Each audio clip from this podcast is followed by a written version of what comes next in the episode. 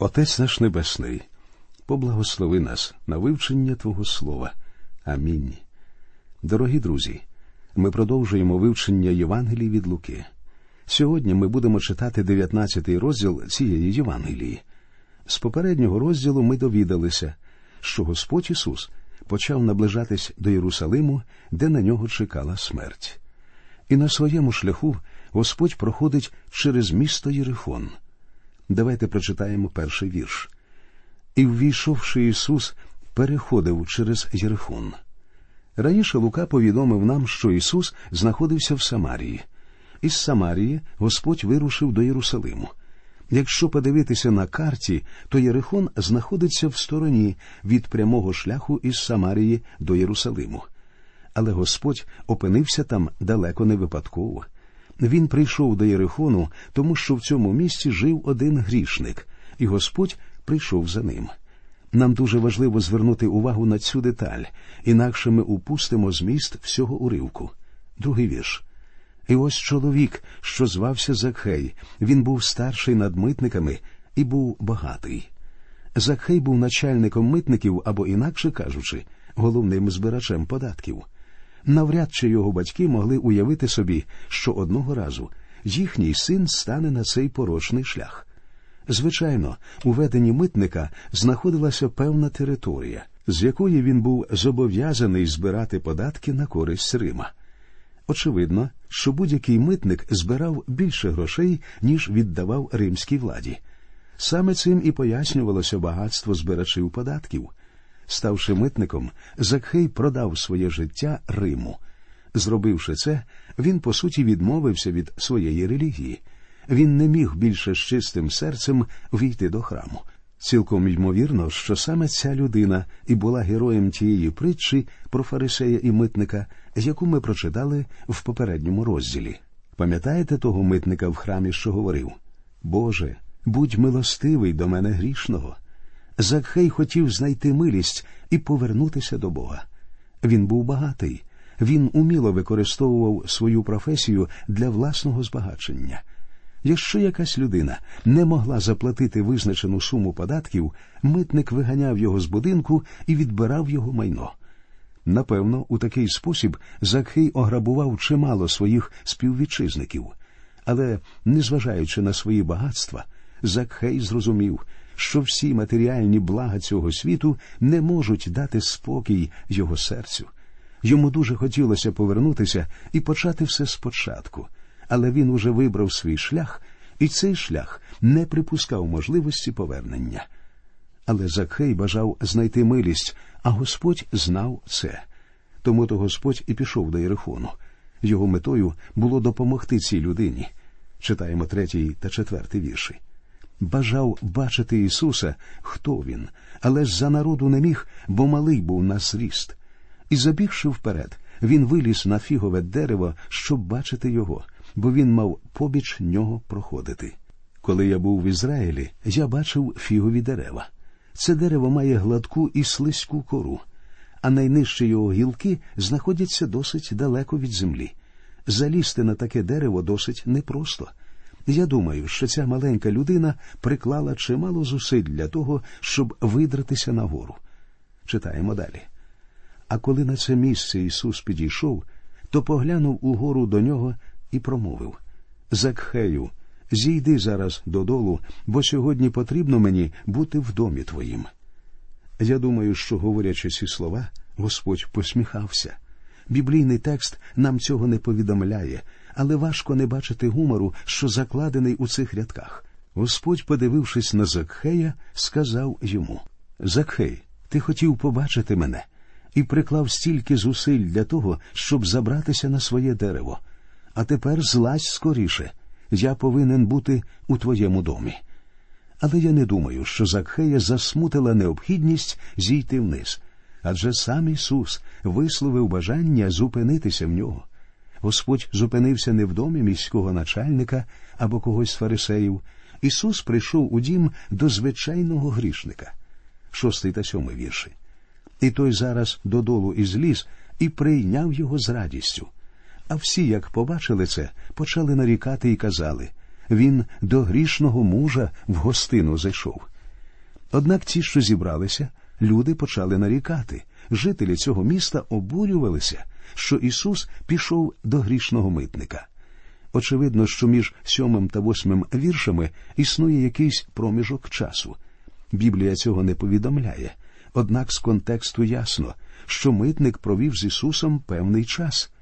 І от що відбувається. Читаємо восьмий вірш. Став же Закхей та й промовив до Господа: Господи, половину маєтку свого я віддам ось убогим, а коли кого скривдив був чим, вернув четверо. Щось відбулося з цією людиною. Він визнав, що раніше грабував злиденних і беззахисних людей, але тепер він обіцяє віддати половину свого добра бідним і вчетверо відшкодувати все те, що він узяв зайвого. При цьому Закхей вчинив точно за законом Моїсея, у чому ми можемо переконатися, прочитавши 22 розділ книги Вихід. Тобто, щось відбулося всередині цього грішника, і він перетворився в зовсім нову людину. Нам не даються подробиці розмови між Закхеєм і Господом. Однак ми з вами знаємо, що кожного разу, коли Ісус говорив з людьми, мова йшла про дві речі про потреби людини і про здатність Бога задовольнити ці потреби. Ісусові не потрібно було говорити Закхею, що той є грішником. Закхей і сам знав, що він грішник. Але напевно, Господь сказав йому, що є можливість звільнитися від цих гріхів, тому що зараз Ісус ішов до Єрусалиму, щоб вмерти на хресті і приготувати шлях викуплення для таких грішників, як Закхей. Читаємо далі. Ісус же промовив до нього Сьогодні на дім цей спасіння прийшло, бо й він, син Авраамів, син бо людський прийшов, щоб знайти та спасти, що загинуло. Зверніть увагу, що зробив Закхей, відчувши каяття. Замість того, щоб просто говорити людям про те, що відбулося з ним, Закхей вирішує діяти. Половину маєтку свого віддати убогим, а коли кого скривдив був чим, вернути вчетверо. Даний учинок є для мене підтвердженням, що ця людина змінилася, що відбулося навернення до Бога. Друзі, є лише один спосіб показати цьому світові, що ви спасенні. Слів не досить. Єдине, як люди зможуть усвідомити ваше спасіння, це побачивши його результати у вашому житті. Якби життя цього митника не змінилося, ви б ніколи не довідалися, що він відвернувся від своїх гріхів. Те, що відбулося з Закеєм, чудова ілюстрація слів, які ми знаходимо у другому розділі, 18-му вірші послання Якова. Але скаже хто небудь маєш ти віру, а я маю діла. Покажи мені віру свою без діл твоїх, а я покажу тобі віру свою від діл моїх. Закхей продемонстрував свою віру ділами. Він не став просто говорити про свою віру, він показав її. Цей світ не бажає просто слухати, цей світ хоче побачити усе своїми очима. Коли Ісус прийшов до Закхея, життя цієї людини цілком переобразилося, і Закхей зробив саме те, що було потрібно, щоб показати це. Далі читаємо одинадцятий вірш. Коли ж вони слухали це, розповів він іще одну притчу, бо він був недалеко від Єрусалиму. Вони ж думали, що об'явиться Боже царство тепер. Наближаючись до Єрусалиму, багато послідовників Ісуса, включаючи і самих апостолів, думали, що Господь йде встановлювати своє царство на цій землі. Однак Господь Ісус прийшов до Єрусалиму, щоб померти, і Він розповідає учням притчу про десять мін, показуючи їм, що царство настане пізніше. Читаємо дванадцятий вірш. Отож він сказав один чоловік роду славного відправлявся в далеку країну, щоб царство прийняти й вернутись. Один чоловік роду славного. У цій притчі цей чоловік уособлює Господа Ісуса Христа. Ця людина їде в далеку країну, щоб прийняти там своє царство. І дійсно, Ісус приймає своє царство не від нас з вами, а від Небесного Отця. Під час свого другого приходу Він прийде у цей світ у славі, незалежно від того, бажаємо ми його приходу чи ні. Люди або приймають його, або на них чекає загибель. Першого разу Господь прийшов до нас як Спаситель, але наступного разу Він прийде у цей світ як цар. І покликав він десятьох своїх рабів, дав їм десять мін і сказав їм Торгуйте, аж поки вернуся. Та його громадяни його ненавиділи і послали посланців услід за ним, кажучи не хочемо, щоб він був над нами царем. Саме ці слова наш світ говорить Господу Ісусу Христу. Однак це не перешкодить Богові знову послати свого Сина на цю землю. Люди повстали проти Бога і проти Його Месії. Вони не захотіли підкоритися Божій владі. От чому вони розіп'яли Сина Божого. Читаємо далі. І сталося, коли він вернувся, як царство прийняв, то звелів поскликати рабів, яким срібло роздав, щоб довідатися, хто що набув. І перший прийшов і сказав Пане, міна твоя принесла десять мін. І відказав він йому Гаразд, рабе добрий, ти в малому був вірний, володій десятьма містами. І другий прийшов і сказав Пане, твоя міна п'ять мін принесла. Він же сказав і тому Будь і ти над п'ятьма містами. На час своєї відсутності Ісус дав кожному з нас певні можливості для служіння, що і мається на увазі в цій притчі. І ми повинні бути вірні йому в тому, що Він довірив нам. Яке б це не було служіння, ми зобов'язані зберігати йому вірність. Хтось може помножити отримане в десять разів, хтось у п'ять. Але коли Господь Ісус прийде, Він нагородить нас згідно нашої вірності. Але є й ті, хто не бажають використовувати те, що їм дано належним чином. Читаємо. І ще інший прийшов і сказав Пане, ось міна твоя, що я мав її сховану в хустці. Я бо боявся тебе, ти ж бо людина жорстока, береш, чого не поклав, і жнеш, чого не посіяв. І відказав той йому Устами твоїми злий рабе, суджу я тебе. Ти знав, що я жорстока людина, беру, чого не поклав і жну, чого не посіяв. Чому ж не віддав ти міняльникам срібла мого? І я, повернувшись, узяв би своє із прибутком.